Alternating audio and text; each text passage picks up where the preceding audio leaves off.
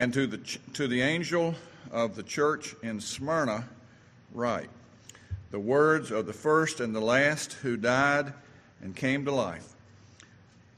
I know your tribulation and your poverty, but you're rich. And the slander of those who say that they are Jews and are not, but are of the synagogue of Satan. Do not fear what you are about to suffer. Behold, the devil is about to throw some of you into prison, that you may be tested, and for ten days you will have tribulation. Be faithful unto death, and I will give you the crown of life. He who has an ear, let him hear what the Spirit says to the churches. The one who conquers will not be hurt by the second death. Amen. Let's pray.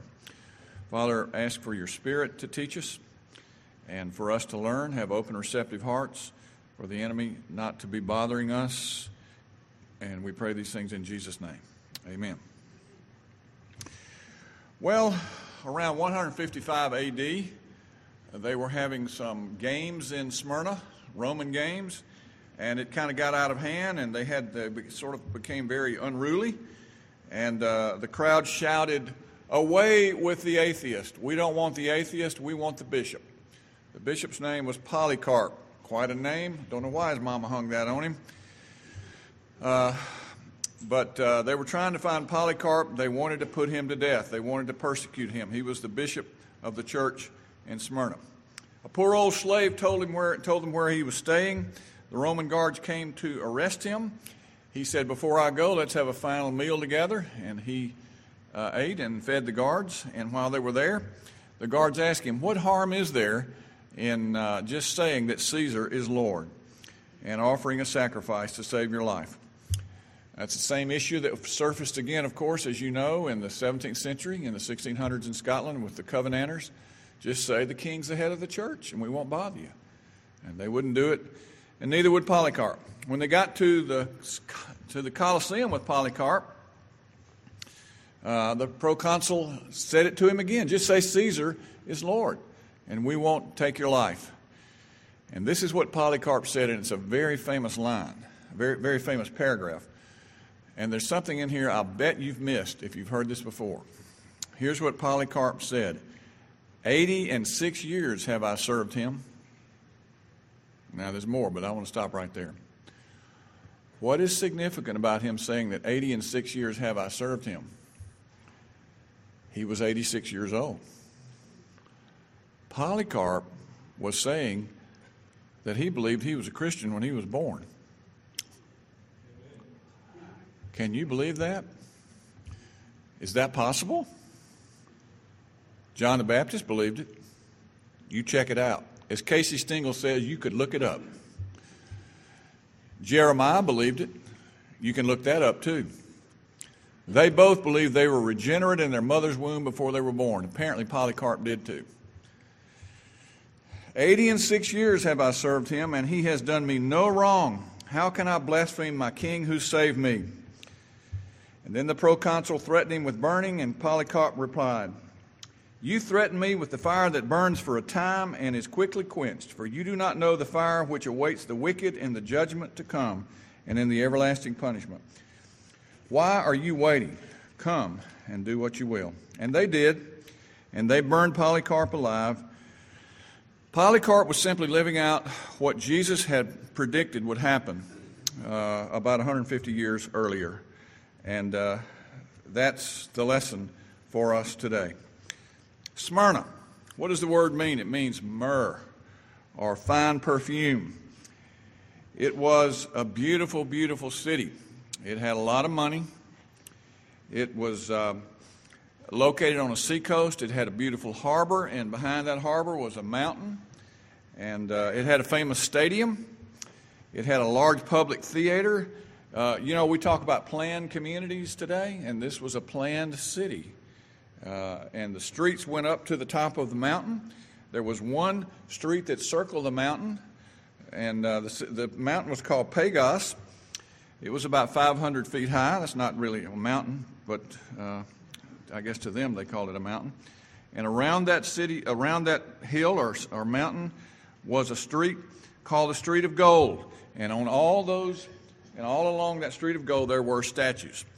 There were statues to the Greek and Roman gods, statues to Zeus and uh, Hermes and uh, Apollos and Mercury and on and on, all the Greek and Roman gods. And so there came a time when they offered the Christians an opportunity to put up a statue to Jesus. And they said, absolutely not. We're not going to join in and pretend that our great Savior, our elder brother, our Lord and Savior, is simply one of those false gods like Apollo or Dionysius or whatever they might have. And they refused to do that. And when they did, the government said, okay, if you're not going to do that, we're going to start putting you to death systematically. And the first one they put to death was Polycarp. Now, with that background, I want you to think about what is written here in this letter. And it's, it's quite interesting, I think. Uh, it begins uh, with the same way that all the other letters begin. We don't know the origin of the church, we don't know who started it. We do know that the Christians were suffering tremendously, and they would suffer tremendously for a long time to come. And yet, he only has high praise and condemnation for them, uh, high praise and commendation for them. He doesn't criticize this church like he has done some of the others. It receives no criticism. So, we want to be a great mission minded church. Let's say we pass these other tests. Can we pass a church, a test of a church that is nothing but positives and superlatives? He begins again with the word of self characterization. He describes himself in verse 8. To the angel of the pastor of the church in Smyrna, write the words of the first and the last who died and came to life. Now, he says, I'm the first and the last. I died and I came to life. He says that he is present in all of life. I'm the first and the last. Uh, when map makers used to make maps in early, early days, for example, when the map of the eastern coast of the United States was first made, they pretty well had the geography down and the topography down and the cities and so forth. But then when they went a little bit farther to the west, they didn't know what was out there. And do you know what they wrote on the maps? Have you ever seen some of these maps? They would write things like, Here there be dragons. Here there be burning fiery sands. Here there be serpents. They didn't know what was there, and so they were just speaking uh, in an imaginary way. No matter where we go, no matter what we do, Remember what I said last night? He has the eyes on fire and he can see you down to the bottom of your toes when you close the door. He knows what goes on behind closed doors. No matter where you go, when I'm riding in that car toward Nashville today, wherever you go this afternoon, we can say, Here there be Christ.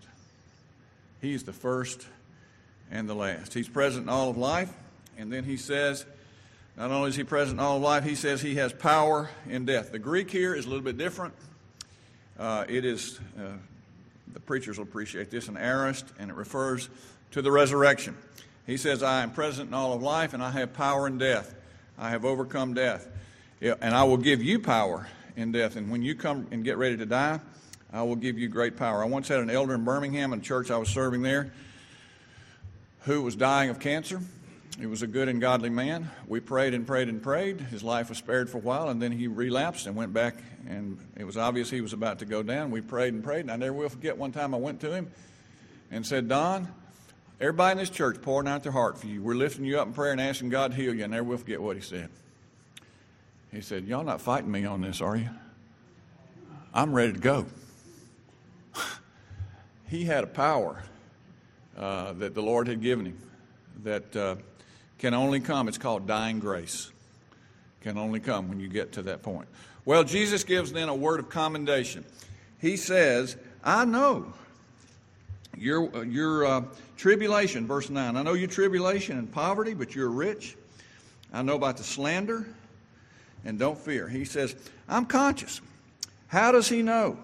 How does he know about our suffering? Well, he sees from the candlesticks, chapter back in chapter 2, verse 1. And he sees because he's been one of us, of the incarnation. He participated in all of our woes. What does he know? Well, there are five things he says he knows.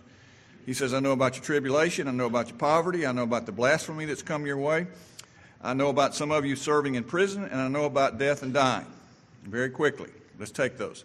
I know about the tribulation. Interestingly, the word for tribulation here in the Greek is a word that means stone or boulder. He is saying, I know what you're going through. It feels like a heavy load has been put on you. A boulder has come down on you. You're carrying a load of stones in your life. You're tired, you're weary, you're broken down. A great boulder has been laid on you until it is squeezing the life out of you and you don't feel like going on. I know the pressure you folks are under there in Smyrna. You're under pressure because they've told you you've got to worship Caesar. And I know because there's a bunch of Jews who claim they're Jews and they're not really Jews, they're really a synagogue of Satan. And they're putting it to you. Let me ask you something. Would you be here today if you knew that following Christ from now on was going to cause you to have terrible pressure put on you? Pressure comes in a lot of different ways.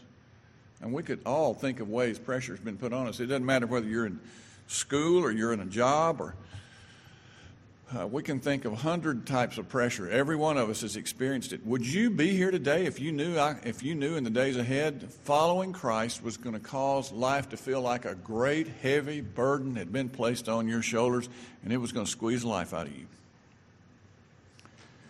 He says, "I know about your poverty." In verse nine. Now the Greek here is interesting too. It can mean nothing extra in life. Now get this: nothing extra in life or just nothing at all. And here, it's the latter. He says, I know y'all don't have anything. You are dirt poor.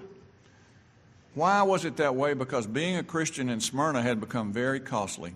You remember, they refused to put up the statue to Jesus, and when they did, the government turned on the heat made it very difficult for Christians, tried to begin killing them, and killed their bishop first of all, Polycarp.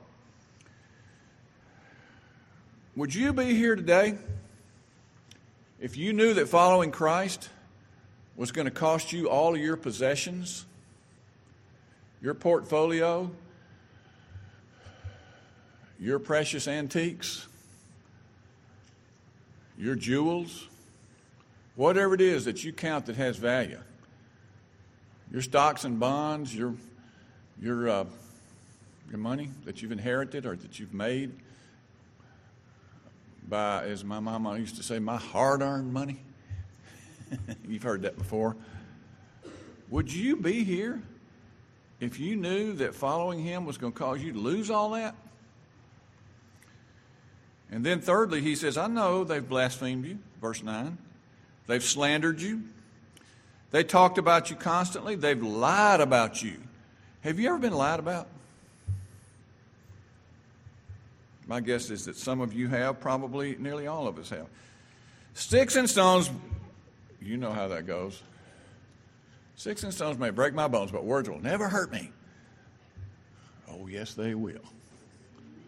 They will hurt you terribly. They will cut you down and make you feel miserable.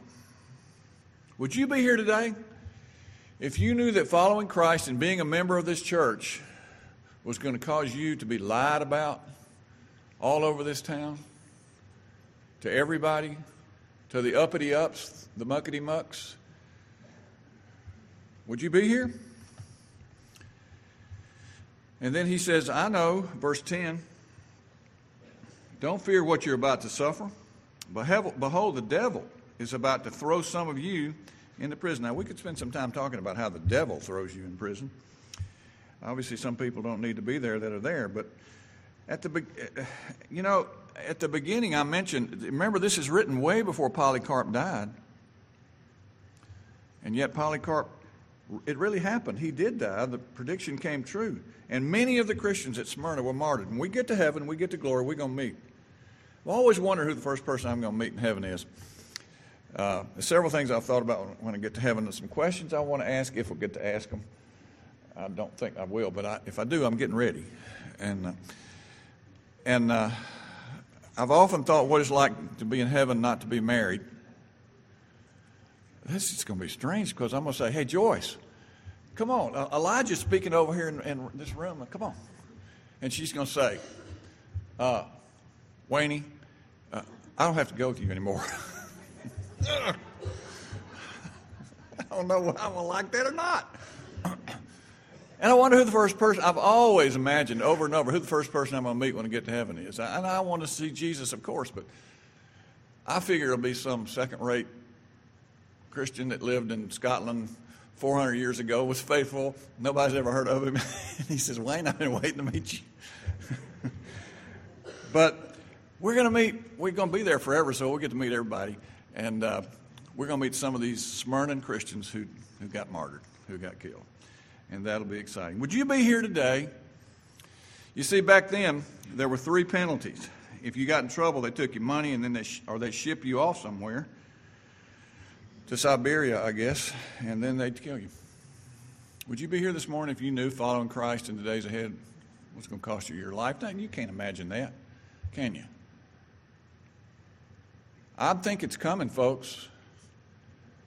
I'm 63 years old, which I cannot believe I got here so fast. I believe it's coming in this country. I believe I said it the other night, I'll say it again. I believe our grandchildren, my grandchildren, are going to catch it and probably have to pay the price.